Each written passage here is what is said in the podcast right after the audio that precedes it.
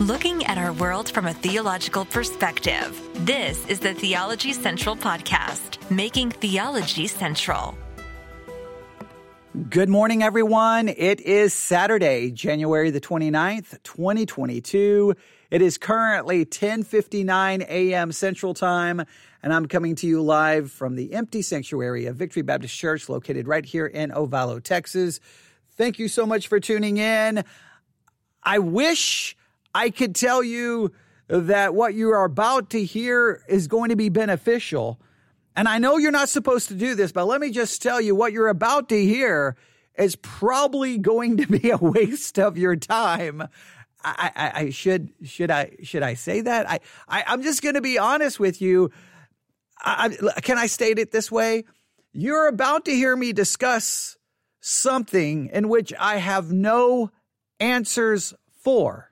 I'm going to bring up an issue and I don't have any answers. I'm going to bring up a problem and I don't have a solution.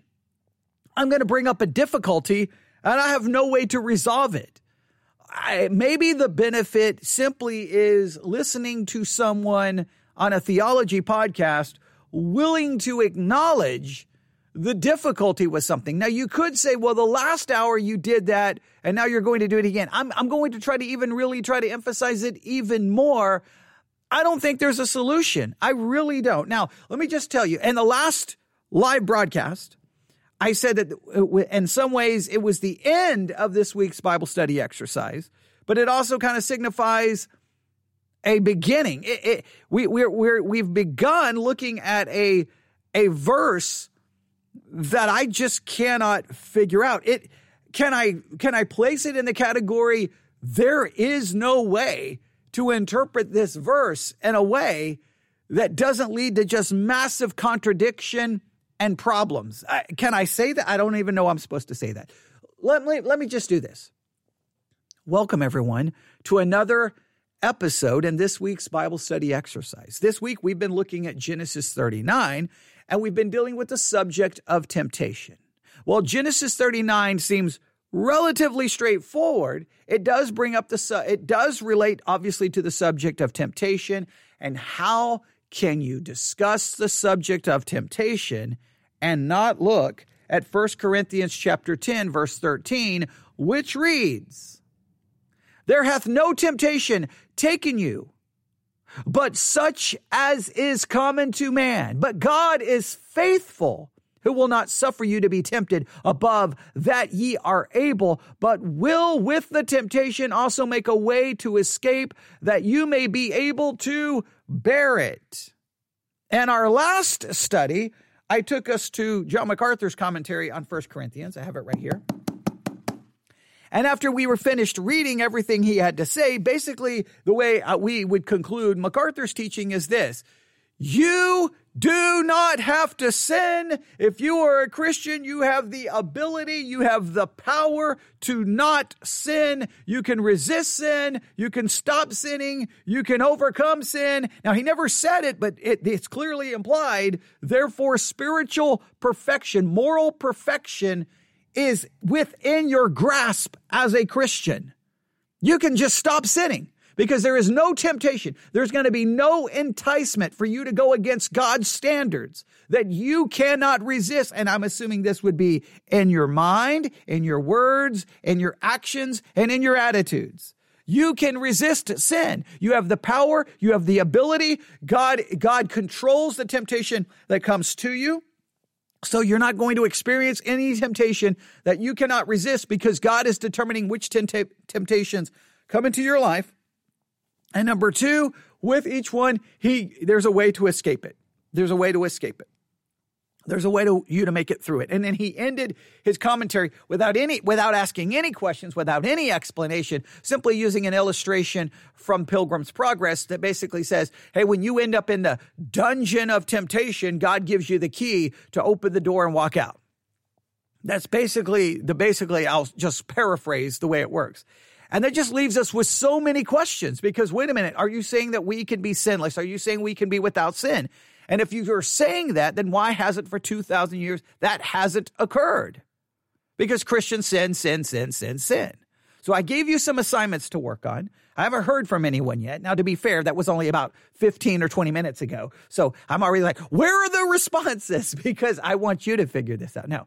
So then what I did is I just kind of walked around the church for about 15 to 20 minutes, just going from everywhere I found books because if you if you've ever been in this church, you, there are books everywhere. There's books on a table behind the pulpit. There's books back here on this table. There's books in the library. There's books everywhere. And I just started walking around for any book I could find that had anything to do with 1 Corinthians 10 13. I went to um, one of my apps where I have who knows how many commentaries. I just looked at every commentary, 1 Corinthians 10 13. I, I, I started doing Google searches, reading everything I could find.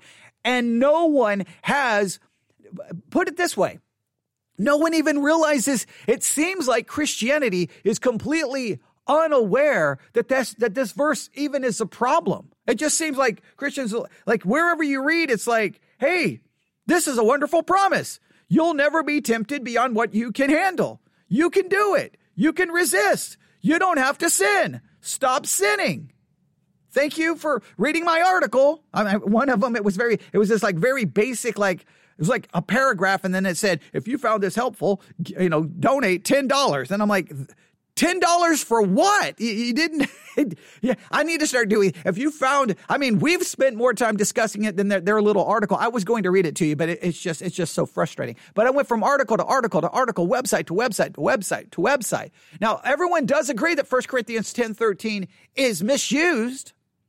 It, it seems that what you cannot do with 1 Corinthians 10 13, almost everyone seems to be in agreement uh, with this. If someone is suffering, if someone is going through some, some horrible situation, you can't simply say, well, God won't, God won't, will only give you what you can handle. That that's a misuse of the scripture. You can't say that, hey, you're going through this horrible trial. Hey, God will only give you what you can handle. God will only give you what you can. You can't apply it in a sense to trial. You can't apply it to tribulation or suffering. You can only apply it to enticement to sin. That's what some seems seem to indicate. However, MacArthur almost well he he mentioned Job. I, I can't say that he con- completely connected it, but if, if so, you would say was what did God only give Job what he could handle? Would, would that be applicable to Job? If it's applicable to Job, then wouldn't that be applicable to anybody?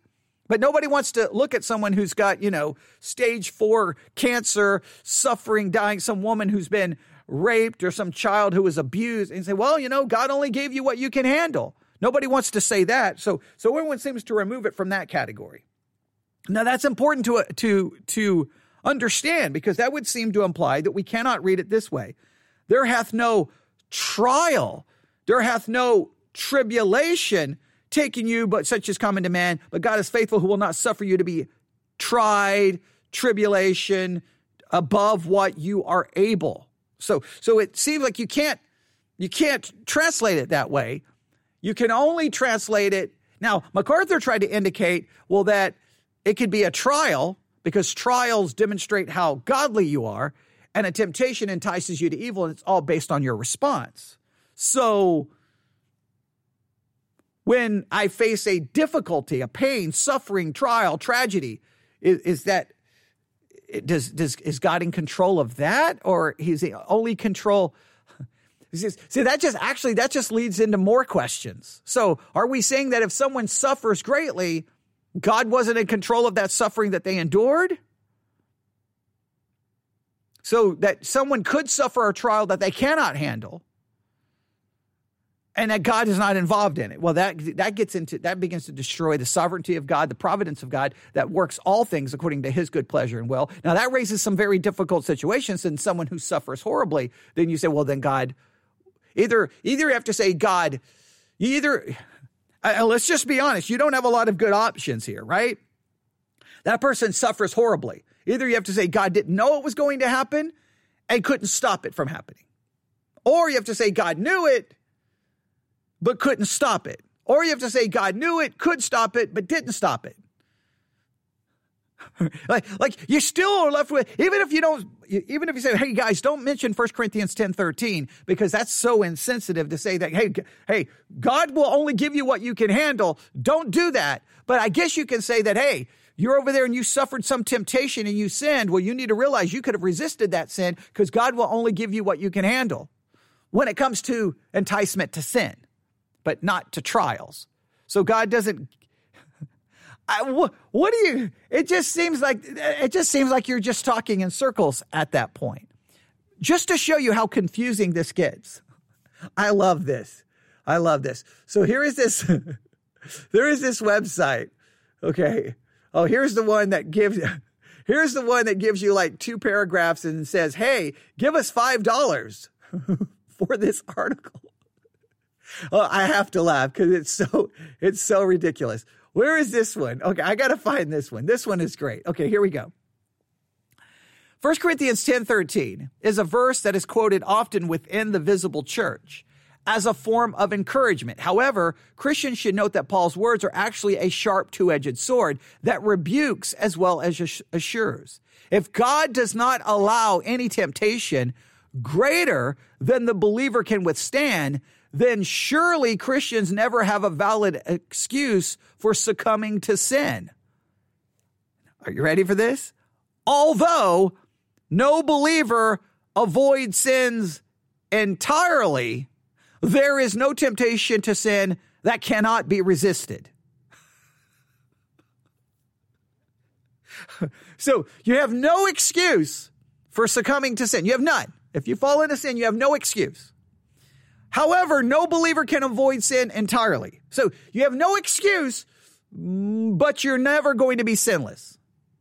However, there is no temptation that cannot be resisted. So you have you have no there's no excuse but you're you're still going you're still you're never going to be sinless. However, you can resist every sin. So, I can't make an excuse.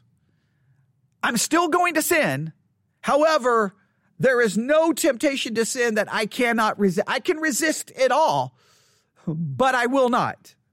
Well, if I will not, why can't I? like This is so maddening. Like, like this should not, this should not be the way this works within biblical Christianity. But this is just maddening. So I've got to make sure I understand this. Hey, you're going to continue to sin. However, you don't have to. Okay, well, then if I don't have to, then why will I not stop sinning? Because the minute you say, well, wait a minute, you're still going to sin because you have a sinful nature. You have a sinful nature and you, you cannot be perfect if you tell me that I cannot be perfect, you can't turn around in the same breath and say, however, you can resist all sin. No, either I can or I cannot.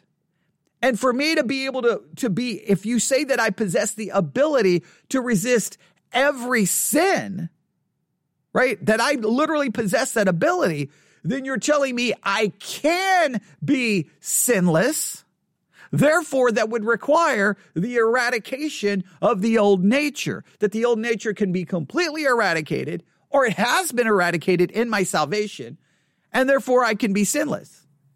Yeah, I don't know how Christians, how, can, can Christians not just realize how utterly insane we sound? Hey guys, we can stop, we can resist all sin. There is no temptation that we will face that we cannot resist. God gives us the ability. He controls which te- temptations you do receive. You can do it.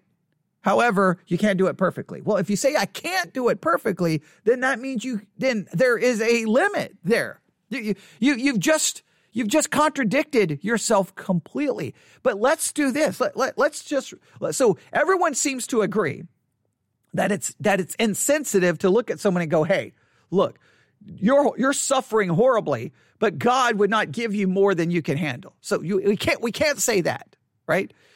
That seems to be outside the uh, the playing field. That's out of bounds. It appears, and there's there's entire books written about verses that have been misused and misunderstood. Okay, however, I can say, look, you're you you you you, you fell into sin. You, you you sinned last night. Well, whatever you were being tempted to do, God did not give you that temptation. In other words, God controlled that temptation. He only gave you a temptation that you could resist.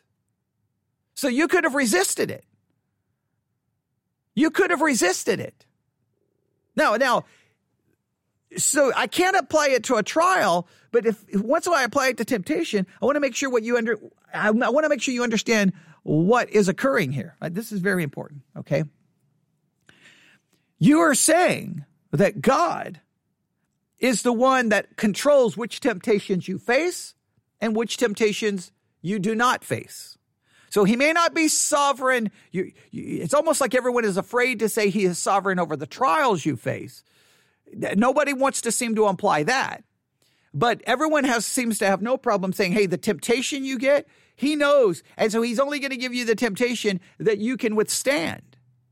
Well, then, but I mean, this is just a logical question that every Christian would have to ask, right? Okay. So God, it's he sees that it's it's it's Friday morning, right? And and God looks down. and It's like, okay, on on Friday night at about eleven o'clock, I'm going to give that Christian right there. I'm going to allow a temptation to come into his life because we know God doesn't do the tempting, but this seems to indicate God controls the tempting. All right. So I'm going to allow that temptation. Now, I know what's going to happen. At, by 11:30, 11:45, by 12:30 a.m., by 1 a.m., they're going to sin. He knows exactly when the sin's going to take place. Well, if he knows the sin is going to take place and he allows the sin in, what difference does it make if he knows that the person can escape it because he knows the person is not going to escape it? So why would he not just hold them away from that sin? John MacArthur implied in his commentary that when they came to arrest Jesus, the reason the other disciples were not arrested is Jesus prevented them from being arrested because he knew that they could not handle it. Now, wait, was that so that the arrest would be a temptation? And and so, well, if if if Jesus knew they couldn't handle it, anytime I sin, did that does that not demonstrate that I even if you say, well, you could handle it, it demonstrates that I won't handle it. And God is sovereign and all knowing. So he knows before I sin that I'm going to sin. So why wouldn't he just keep that temptation away? Like he knew David was going to sin. Why didn't he just stop that from happening? Stop the temptation from occurring. But he allowed the temptation to happen, knowing that David was going to sin. But you're telling me, but God but God only gave him the temptation that he knew David could. Re- so David could have resisted it. God gave him a way of escape, but David sinned. So therefore, what? Like I don't even understand. Then what? What's the point of emphasizing God's control there? Hey, God's only going to give you what you can handle, but He's going to give you temptations that He knows you're going to fail in. He had to know that by delaying when I, when uh, Isaac would when when Sarai would get pregnant, he had to know that delaying Sarai from getting pregnant would lead them to being tempted to use their their uh, Egyptian handmaid Hagar in order to to have a child. So God could have simply allowed Sarai to get pregnant much earlier, and then they never would have been tempted for uh, Abram Abram to sleep with Hagar. I mean, like, like, what?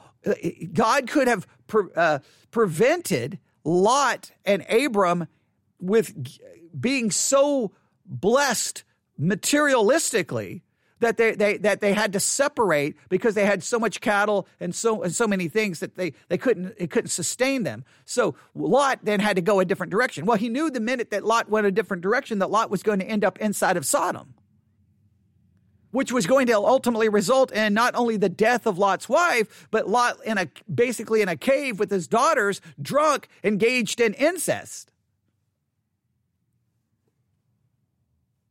I mean, God had to know that when Israel sent spies into the promised land, that they were going to come back and that report was going to be a source of temptation and then they were going to rebel and then that was going to lead them to wandering around for 40 years. And God had to know, even before they left Egypt, he had to know that. So he could why didn't he? But he allowed that temptation to occur knowing that they could escape it. But what's the point of knowing you can escape it if he knows that you're not going to escape it? Hey, I know you can escape it, but I know you're not going to escape it. I know you're not going to resist it, even though I know you can. And even though my power is available for you to do it, I know you're not going to use it, but I'm still going to let you have the temptation. 1 Corinthians 10 13. There hath no temptation taken you but such as common to man, but God is faithful, who will not suffer you to be tempted above that you are able. This literally puts God in control. If you if you remove this from trial, this has nothing to do with trial. This has nothing to do with tribulation. This simply has to do with temptation. Then there is no tempt and and then again a temptation, anything can be a source of temptation. Anything that incites or entices you, I should say, to go against God's standard in thought, word, attitude, action. If God is in control of the temptation, how do you work this out? If God is in control of the temptation, then he knows uh, clearly, not only is he control of it, he knows what's going to happen. It's almost like Christians are like, well, he knows what's going to happen, but but but the, the focus isn't on what God did. The focus is on what you did or didn't do. Well, why wouldn't the focus be, well, wait a minute. If God knows I'm going to sin, why would he give me a temptation? He knows that I am able to withstand it, but if he knows that I'm not going to withstand it, then why would he bring that temptation into my life knowing it's going to lead to sin when obviously God is the one controlling which temptations are present or which temptations are not present? You would almost have to you Now listen, I'm just going to say it. I'm not saying this dogmatically. I'm saying that this would lead to almost the idea that God knows some sins are going to occur. He doesn't do anything to stop that sin from occurring, almost like it's a part of God's sovereign providence or plan. Now you got to be careful by saying that because then I could I could look back at my life and go, well, see, not my fault. Okay, I, am not in any way implying that is true. I'm saying this could lead to that way of thinking. But again, I just want you to see how Christians handle this. All right. God does not allow any temptation greater than the, the, than the believer can withstand. Then surely Christians never have a valid excuse for succumbing to sin. Although no believer avoids sin entirely, there is no temptation to sin that cannot be resisted. So you're, you're going to sin, but you can resist it, and God is in charge of the temptation that you experience. that, that is like such circular reasoning. It's like it's like being a hamster on one of those wheels and you're just running and running and running and running and running and running and running and running. And after four hours of considering it, you stop the wheel and you're like, wait a minute, I'm still in the same cage. I haven't gone anywhere. Okay, well, that's where theologically it's like I'm running and running and running and running and running. And it's like, okay, all right, good. After four hours of consideration, oh, wait, we're still stuck. So it's like, Everyone seems like uh, all everything that I read online is like, hey, stop using this, telling someone who's suffering that God w- will not give them more than they can bear. Don't do that, implying almost that God may give you more than you can actually bear. Or you have to say God is not in charge at all of the suffering that comes into your life, but then that's not necessarily that that, that destroys God's sovereignty. And then what about Job? And then if every trial can be a temptation, like, oh, it's just, you just, it, it doesn't seem to make any sense at all. So I'm sitting here thinking a thing. So first, let's just do this because we have to. All right. Because everyone focuses on the word temptation that is used in verse 13. All right. I told everyone to do this work. I'm going to do it for you. I'm going to go to the Blue Letter Bible app, 1 Corinthians 10 13. I'm going to open up the interlinear. Temptation. All right. All right, here's the first use of temptation in 1 Corinthians 10 13 is this Greek word. Here we go. Strong's G 3986, peirasmos Peirasmos. Peirasmos. I can't roll my R's. Py- peirasmos. Peirasmos. It is used 21 times. Peirasmos me is uh, translated temptation 19 times, temptations one time. Strong's definition, peirasmos, putting to, re- to proof, experiment, solicitation, discipline, provocation, by implication, adversity, temptation. So it can mean, it basically, it can mean a test. It can mean a test. It can mean a solicitation. It can mean a provocation. It can mean adversity. So it could be an adversity. It could be a test. It could be something. It could be a lot of. So in other words, the word can be translated. It can mean a lot of different things. If you look at the outline of biblical usage here, there's a lot of things going on here. It can be an experiment, attempt, trial, proving. So it can be. A, a, a, it's almost like okay, God will not allow any test to come into your life that you're not able to withstand. Well, is that only, is that a trial, difficulty, or is that just sin? People don't like the trial implication because when someone is suffering some horrible trial, they don't want you to go up to somebody and go, Hey, God's only going to give you what you can handle. So get over it and handle it. Okay. Well, well, okay. But at the same time, the word seems to in- involve not only it's, it's a trial uh, they go on trial proving the trial made of you by my bodily condition since condition served as a test of the love of the galatians towards paul galatians 4.14 the trial of a man's fidelity integrity virtue constancy an enticement to sin temptation whether arising from the desires or from the outward circumstances now again this seems to say it could be referred to a temptation that arises from your own desires that arises from within you. So God is not going to let you desire anything you're unable to resist. Now, those desires are a part of our sinful flesh. So my sinful flesh will never desire that which I cannot resist. And God will always give me a way of escape to escape the very desires arising from within me. See, the more we dive into the meaning of the word, the more problematic the whole situation becomes. Okay. So it, it seems to imply that it can be a trial. But I'm not supposed to look at someone going through a horrible trial going, hey, well, God will only give you what you can handle. I'm not supposed to say that. But I can look at someone facing some horrible temptation and say, well, you know, God won't give you a temptation that you can't handle. But but it it's this I have this desire. Well, God will God won't let your desire be more than you can handle. It would be interesting. Now I know I can't prove this, but it would be interesting. If we could take every Christian who has ever existed, male or female, every Christian who's ever existed, and find out how many engaged in some form of sexual sin physically, whether premarital sex, adultery. Uh, well, I, I, don't want to get too graphic, but uh, let's just say uh, sexual pleasure of oneself. Okay, we'll, we'll just do it that way. All right. Um, just so, so just just go from that, right? So how many have actually engaged in some kind of physical sexual sin, whether before marriage, during marriage, or whether married or unmarried, but not involving another person, but with, with oneself. All right. How, I wonder, like, if we had a video to show how many Christians engaged in those practices.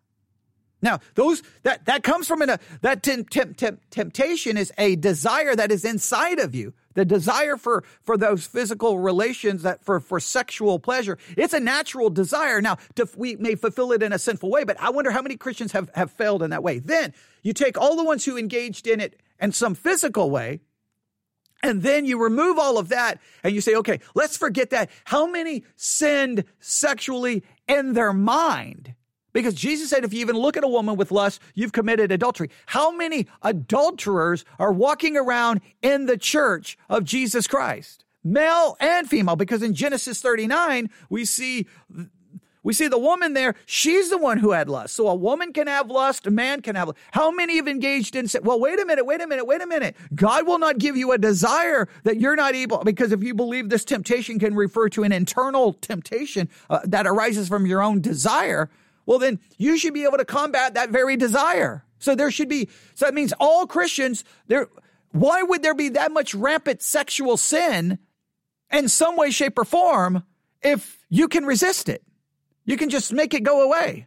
You can just overcome it. the word goes on. I mean, it, it's just, there's so much here. Um, an internal temptation to sin. See that once again, it's something that's inside of us. Of the temptation by which the devil sought to divert Jesus, the Messiah, from his divine errand. Of the condition of things or a mental state by which we are enticed to sin or to a lapse from faith and holiness. So it can refer to a condition of things or a mental state. Adversity, affliction, trouble, sent by God serving to test or prove one's character, faith, and holiness. Now, here we have adversity and affliction. So, once again, if someone's going to some great adversity and some affliction, can I say, is it wrong to say, well, God won't give you more than you can handle? Well, people say, no, no, no, it doesn't, it doesn't appeal, it doesn't refer to that. Well, then are you saying God is not in control of what those people are facing? Again, you, you end up with just one question after another. I think every time someone teaches on 1 Corinthians 10 13, something bad, no, the, the, every time someone preaches on 1 Corinthians 10 13, they have to do everything in their power to just not bring up all of these questions.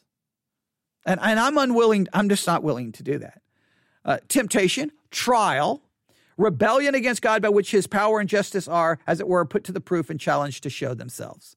So, I mean, para, para, paras, peirasmos, um, peirasmos, uh, and basically is used to talk about so many different things. So when I read 1 Corinthians 10 13, there hath no temptation taking you but just so, such as common to man. It could refer to many things. Now, if we put it back in the context here, this is referring to historically Israel's history.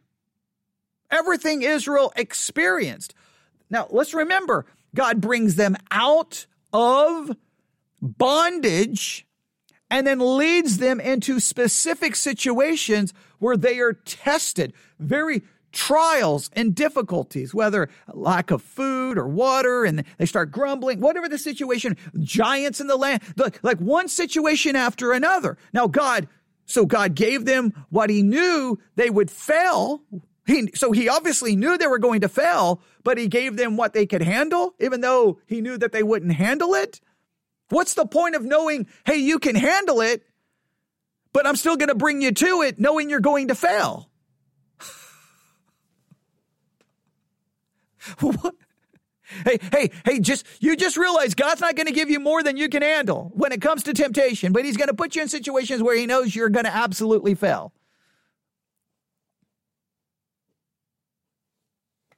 I, I don't know what we do with this. I don't really know what we do with this. And again, all of the commentaries are just like they're just all over the place. They're just they're just all over the place. In fact, let's just do this really quick. So looking up the, the Greek there is not of much help of any sort. Uh, I'm just going to go, let's go to Barnes' Notes of the Bible, just because I have it right here. All right. There hath no temptation taken you. What temptation the apostle refers to here is not quite certain. It is probable, however, that he refers to such as would, in their circumstances, have a tendency to induce them to forsake their allegiance to their Lord and to lead them into idolatry and sin. Now, now this is interesting. This they are saying that obviously the, the, people that's being referred to here, there hath no temptation taken you. This is referring specifically to the believers at the church Corinth. And we don't know exactly which temptation it's referring to, but whatever temptation it is, it's specific to them. All right? Now, do do we try to do we try to find a way to pull this back to only the historical setting and not have any application to us. I'm not saying we should do that. I mean, at this point, let's just be honest. You can throw out any theory you want on this because clearly the commentary the commentators don't care enough to even try to figure this out.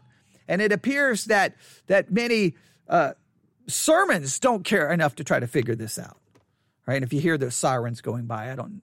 I'm in the middle of nowhere, Texas. When you hear that many sirens going by, something has happened. Probably a horrible car wreck. So I don't know what's what's going on. But if you hear that, that's what's happening. All right, so let's continue here. Um, there hath no temptation taken you. What temptation the apostle refers to here is not quite certain. It's probably probable, probable, however, that he refers to such as would, in their circumstances, have a tendency to induce them to forsake their allegiance to their Lord and lead them into idolatry and sin. These might be either open persecutions or afflictions on account of their religion. Now, see here, it, this seems to be now uh, applying it to some kind of trial, some kind of difficulty, some kind of suffering. In other words, God will not give them the more suffering than they can handle. This seems to take it, but the suffering could induce them to idolatry or to denying God. So is this only, can we only refer to this verse as about a temptation to sin, or can we refer this to anything? A trial, a difficulty, because a trial or difficulty can be an enticement to sin or abandon God.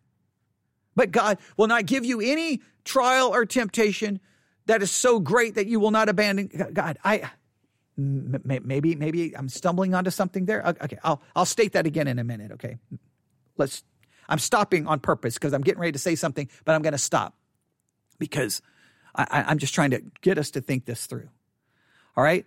Um, these might be either persecutions, uh, open persecutions, or afflictions on account of their religion, or they might be various allurements which were spread around them from the prevalency of idolatry. Or could this just be things that are alluring them in the city of Corinth? They might be the open attacks of their enemies, or the sneers and the derision uh, uh, of the frivolous and the great. The design of the apostle evidently is to show them that if they were faithful, they had nothing to fear from any such forms of temptation, but that God was able to bring them through them all. The sentiment in the verse is very important one. Since the great principle here stated is as applicable to Christians now as it was to the Corinthians. So they're saying, hey, we don't really know what they were facing. Could have been a number of things, but hey, this is applicable to us today. All right, so so they're not going to leave it. They, they they try to connect it to the historical, and then they're going to pull it from the historical and say, okay, this is for all of us. All right. Then they take the word taken you, or as the King James has it, 1 Corinthians 10 13. There hath no temptation taken you. Okay, they, they're using the King James. Taken you, all right? Uh, see, this is the idea of seized upon you or assailed you, as when an enemy grasps us and attempts to hold us fast. So no temptation has seized you, grabbed you. No temptation has, has taken you. All right? but such is common to man. Now, nobody seems to have any major problem. In other words, all temptations that we face, they're common. They're common. We're, every person faces all the similar kinds of temptations. Now, in other words, we're not facing some kind of temptation that other people aren't facing, that other people haven't faced in the past. Then they say, but God is faithful. This was the only source of security, and this was enough. If they looked only to themselves, they would fall. If they depended on the faithfulness of God, they would be secure. The sense is not that God would keep them without any effort of their own, nor that he would secure them if they plunged into temptation, but that if they used the proper means, if they resisted temptation and sought his aid and depended on his promises, then he would be faithful this is everywhere implied in the scriptures. And to depend on the faithfulness of God otherwise than in the proper use of means and to uh, avoiding the places of temptation is to tempt him and provoke him to wrath. See the notes on Matthew 4. So basically, hey, God's faith, faithful. God is there, but you got to do your part. You can't just run into temptation. You can't go to the places where temptation is strong. You got to do your part. But if you'll do your part, then God will do his part. And his part is to I guess, help you resist it. But wait a minute. So God is only faithful if I do my part? Or isn't God the one allowing the temptation or prohibiting the temptation? Like, hey, God will only be faithful if you do your part, but isn't He the one controlling the temptation in the first place? Who will not suffer you to be tempted, that is a general promise just as applicable to all Christians as it, as it was to the Corinthians. It implies, number one, that all circumstances, causes, and agents that lead to temptation are under the control of God. So anything that brings temptation, this would be circumstances, this would be trials, this would be difficulty, this would be anything. God is in control of it. Well, okay, well then, why are you saying I got to do my part? God's part is He's literally the one going, okay, there they are. Here's the temptation for you. There you go. It's yours. Now, I know you're going to fail. I know you're going to sin, but it's yours.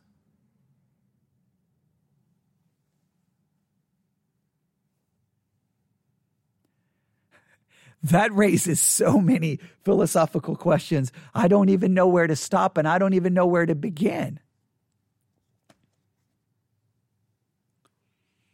They go on to say, every man that tempts another, every fallen spirit that is engaged in this, every book, picture, place of amusement, every charm of music and of song, every piece of indecent, uh, indecent material, uh, every plan of business, of gain or ambition are all under the control of God. He can check them, He can control them, He can paralyze their influence, He can destroy them.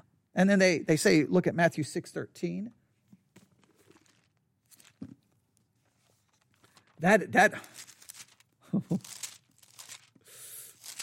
that is, man, that raises so many questions. It raises so many questions. Right? Matthew 6 13. Okay, lead us not into temptation, but deliver us from evil. Okay, I don't know why they want us to, to go there, but okay. Um, so I want you to hear this again, all right? This is very important. Every man, so any person that tempts another another person, every fallen spirit, so every demonic spirit that is engaged in tempting, every book, picture, place of amusement, charm of music, song, every piece of indecent material, say pornography, movies, whatever, um, are all under the control of God. He can check them, He can control them, He can paralyze their influence, and He can destroy them. So everything of temptation, God could get rid of, but He doesn't get rid of it. And then he controls it and then allows it to show up and attempt you.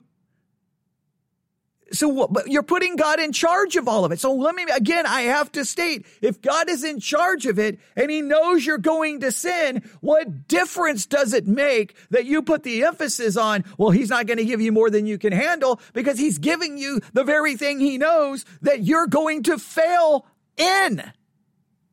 He knew Abram and Sarai was going to fail with the struggle with the temptation and not having a child. Boom, they sin. There comes Hagar. He knows Lot is not going to be able to handle getting away from Abram and getting away from Abraham. He's going to end up in Sodom and Gomorrah, and his wife's going to turn into a pillar of salt, and he's going to end up engaged in physical relations with his drunk. Uh, he's going to get drunk and engage in physical relations with his daughter.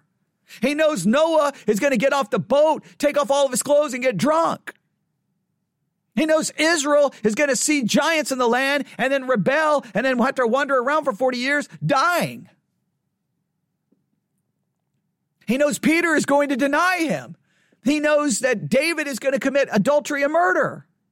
He knows Solomon is going to be a serial adulterer and a polygamist. He knows all of that. And he can control and paralyze those temptations. But he allows those temptations. Now, now you can say, well, they could have stopped it, but God knew that they weren't and allowed the temptation to come in anyway. So what point? Why? How, how is it helpful that, okay, God, God's not going to give you more than you can handle, but he will give you even that which he knows that you're going to fail in. and if I, if he knows that I'm going to fail in it, then can I really abstain from it since his knowledge of me falling precedes my being tempted in the first place?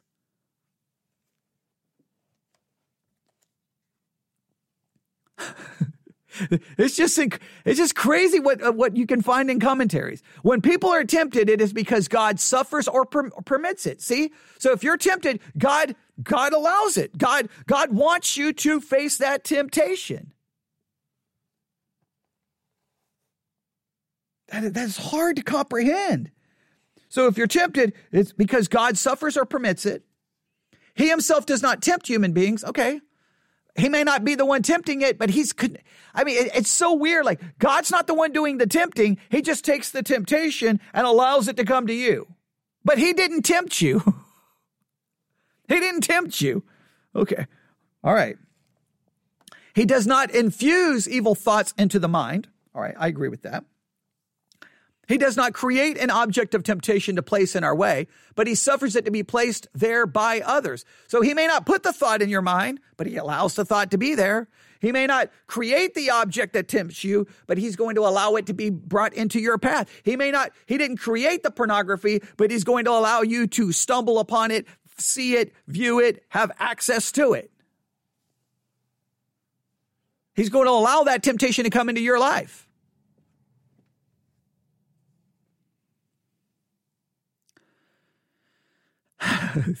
this is hard stuff. When we are tempted, therefore, we are to remember that it is because he allows or permits it, not because he does it. His agency is that of, of sufferance, not of creation. We are to remember too that there are some good reasons why it is thus permitted, and it may be turned into some way to his glory and to our advancement in virtue.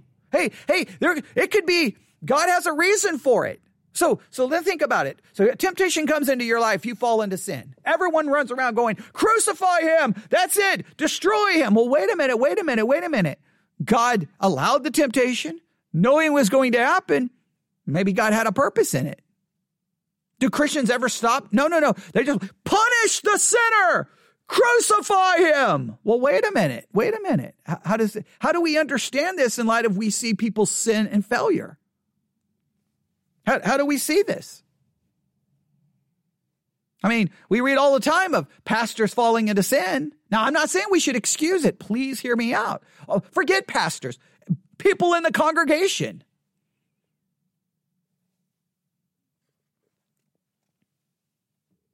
There is a certain extent to which we are able to resist temptation. Now, please note, they're very careful. There's a certain extent to which we are able. There is a limit to our power. There is a point beyond which we are not able to resist. We do not have the strength of angels. So they say there's a limit. So they, they, even they try to come along say, but, but there's a limit here. There's a, you can resist, but there's a limit. Well, wait a minute. There's a limit? So I, there's a limit to what I can resist. However, God is only going to bring into my life what I can resist but he's going to bring into my life what I can resist, even though he knows I will not resist. Yet he's still bringing it into my life. Why would he bring it into my life if he knows that I will not resist it, even though I can? That limit will, in all cases, be beyond the point to which we are tempted. If not, there would be no there. If not, there would be no sin in failing falling anymore. Then there is sin in the oak when it is prostrated before the tempest. In other words, he's saying, so whatever temptation we face, we have the ability to resist it because if we didn't have the ability to resist it, well, then it wouldn't be considered sin because we wouldn't have the ability to resist it. Right? I understand the philosophical argument. Now, would you say that people who are unbelievers that that is still do they have the ability to stop sinning? Do they ha- do, does an unbeliever have to possess the ability of not sinning or it's not considered sin? Because if they possess the ability not to sin then you're back to pelagianism destroy and you're destroying total depravity. So so what they're saying is for a believer, we have the ability not to sin because if we didn't have the ability, so if I have the ability not to sin, then you're telling me that I have the ability to be sinless because every sin I face, I have the ability to not do. So you're once again telling me I can be sinless. This is where all of these arguments lead to, all, all, all of these discussions lead to. If people fall into sin under the power of temptation, they only are to blame. They have strength to resist all temptations that assail them, and God gives them the assurance that no temptation shall occur which they shall not be able by his aid to resist. In all instances, therefore, when people fall into sin and all the yielding to passion, to allurement and device, man is to blame and must be responsible to God. And the, and this is especially true of Christians who, whatever may be said of others, cannot plead that there, there was not power sufficient to meet the temptation or turn aside its power. So you have the ability to resist all temptation. You have the ability to resist every temptation as a Christian. Well, that means I can be sinless. Now, but wait again. Oh, I, again, I cannot just the circular reasoning here is insanity. All right. You're the only one to blame. However, let's go back and remember God is the one who's going to bring the temptation into your life. He's going to allow it, knowing that you're going to sin. But but you don't have to. So it's still your fault. But even though God knew you were going to do it and still allowed the temptation to come in, knowing you were going to fall, but it's still your fault.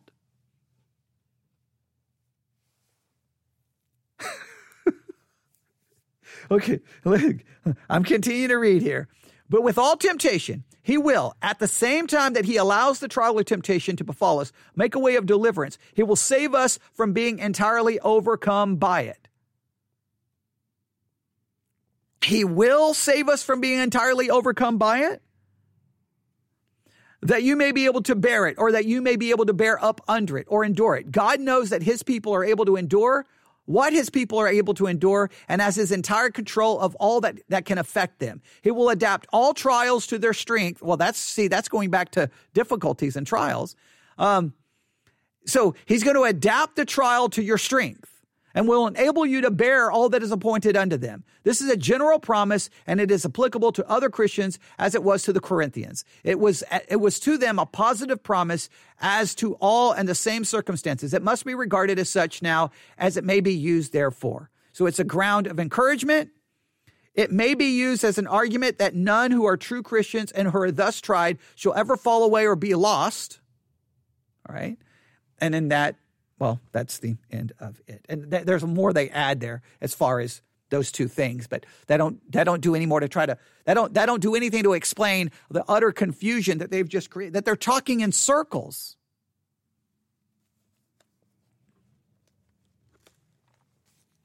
I've told you I don't I don't know I don't know there's a solution. I don't know there's a solution. I, I don't know how you get like this is like literally this is a pit. Like literally, we fall into this pit, and there's no easy way to get out of this pit. So let's let's go through this. I know we're at 52 minutes again. All right. Look, we can't talk about temptation without dealing with this. We can't. We can't. There's just, just no way to get around this verse because this verse is one, uh, sooner or later, all discussions of temptation go here. But everything I have here, every book that I have here on temptation, every commentary, it's this really weird, hey, you can resist it, but there's no discussion on why we continue to fall. But almost many of them, many of the books will at least throw in a line like, hey, you can't be sinless. You, you're still going to sin. However, you can resist all temptation. And it's like, what does that mean? Now we, we, we read, I think the other day, the I, I can't remember what source we were reading. They tried to make an argument. Okay, well, you can stop sinning in action, but you can't stop sinning in maybe thought or attitude. Like those sins you can't stop, but you can stop the action. Okay, well, okay. So I can resist any temptation that leads to action, but I can't resist all temptation that leads to sin, sinfulness of thought or attitude. Well, does that, does that like, is that a, is that a victory somehow? Hey, you're still going to sin in your mind. You're still going to sin in your attitude. You're going to still sin there. You may even sin in your words, but you can stop all actions like that. That just seems that that seems problematic. That that does. I mean, you're just you're just now making verses say whatever you want. Here, I don't know if there's a solution. This is what I'm going to throw out there. I'm gonna I'm gonna throw this out there. Now we and I've got to be really careful how we say this.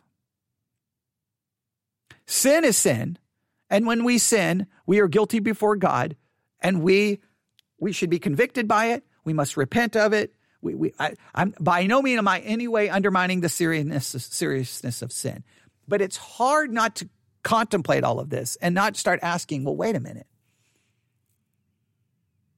Does God, you gotta, you gotta stay with me here, and God's sovereignty and God's providence and God's plan, does he not, he knows when sin's going to occur. Does he allow the temptation, knowing the sin will occur?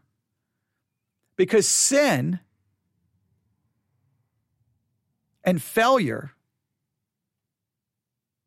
is a part of his sovereign plan because it leads, it, it demonstrates to us that we are still sinners and we still need the gospel and we still need to fight against it. In other words, is somehow sin a part of God's plan in order to demonstrate to us our own sinfulness and our own need for the gospel and a, constant reminder that we have not arrived. In other words, is somehow is sin somehow a, a, part of God's plan for our sanctification?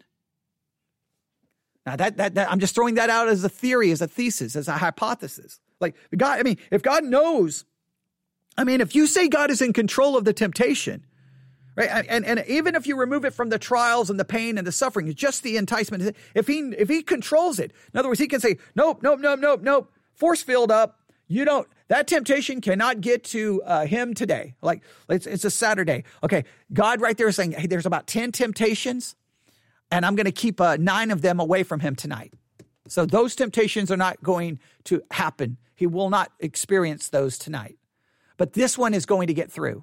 Now, if God allows that one to get through, knowing I'm going to sin, how do I understand that? He knows I'm going to sin. Now I can sit there, but I had the ability not to. Okay, even if you say that I have the ability, God knows that I'm not in that particular case. So then somehow it has to be a part of his purpose and plan, right? And, and obviously that purpose and plan can't just be for me to experience sin. It's got to be somehow that sin is going to be used to convict, sanctify, keep me humble, demonstrate. Like there, there's got to be, is there got to be a purpose in it?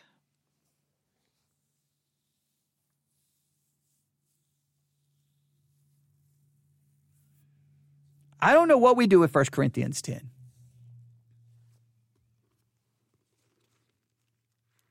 What's interesting, a lot of people don't know which temptation it's referring to. So they just refer, refer it to all temptation. Um, the ver- next verse is, Wherefore, my dear, dearly beloved, flee from idolatry. Now, if we say, is he only referring to idolatry here?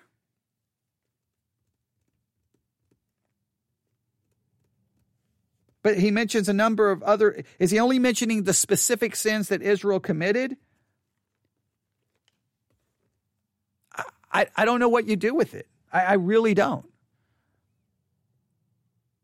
It's it's. I, I could sit here and speculate all day. I mean, I've now speculated for basically two hours, but I, I wanted you uh, make it very clear. My speculation has been obviously clearly based on this. I believe these commentaries are speculating. I don't think these commentaries have any answers. I don't think the sermons you listen to 1 Corinthians 10 have any. I don't think anybody has any answers. So you don't have a lot of solutions here, right? If you uh, let me, I'll, try to make sure I help you understand my perspective here. If you say, if you say at all that God controls the temptation that anyone ex- experiences, God controls it. Well, God knows which temptations you're going to fail, but he allowed it anyway. How do you how do you how do you process that? Right? It's like, okay, I, I'm going to turn on the stove. I know, let's say I already have advanced knowledge that my child is going to burn their hand. I know they're going to burn their hand. I already, I've already seen it. I already got the information. I've already seen the video. And I and even though I know they're going to burn their hand on that on this particular Saturday in January 2022, I'm still going to go turn on the stove and I'm going to stand back and watch it knowing it's going to happen. Now, they don't have to touch the stove. Let's say I believe that they have the ability to choose not to. Okay, great, but I still know they're going to do it. Now I could go move them. I could keep them from the stove. I could turn the stove off. I could put something in front of the stove to keep them back. I could do something, but I, in this particular case, I remove all barriers, let them go right up to the sto- to the stove and burn their hand.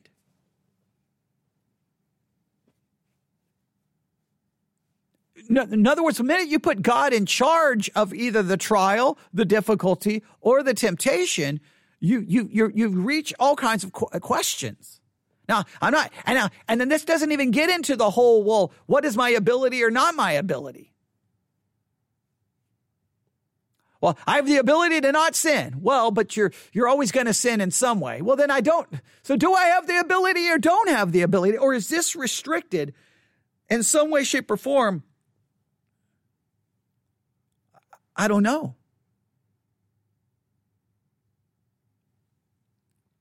I'll throw this out there. What would happen?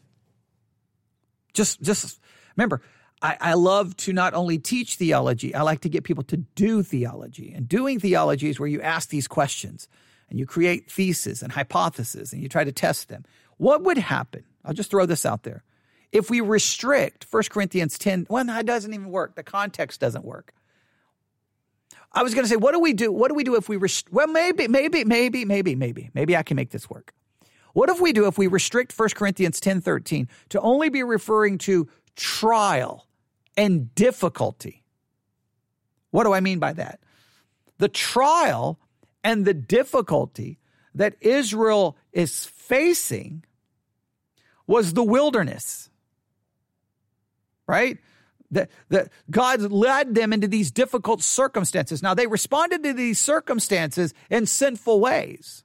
So, what if this is simply referring to every trial, every difficulty, every adversity that you face is common to all men, and God allows those adversities into your life, knowing that you can handle them, knowing you won't be completely destroyed by them. Now, I know this, this raises, look, this raises questions that people don't like because you have someone suffering something horrible and it could be used like, well, you know, God knows what you can handle, but let's just go with this. Then, then with that trial, with that struggle, there is a way to escape the trial and the struggle by trusting in God, praying to God, looking to God, resting in God. That this is not so much about an enticement to sin as much as trial, suffering, and difficulty, which can lead to sin.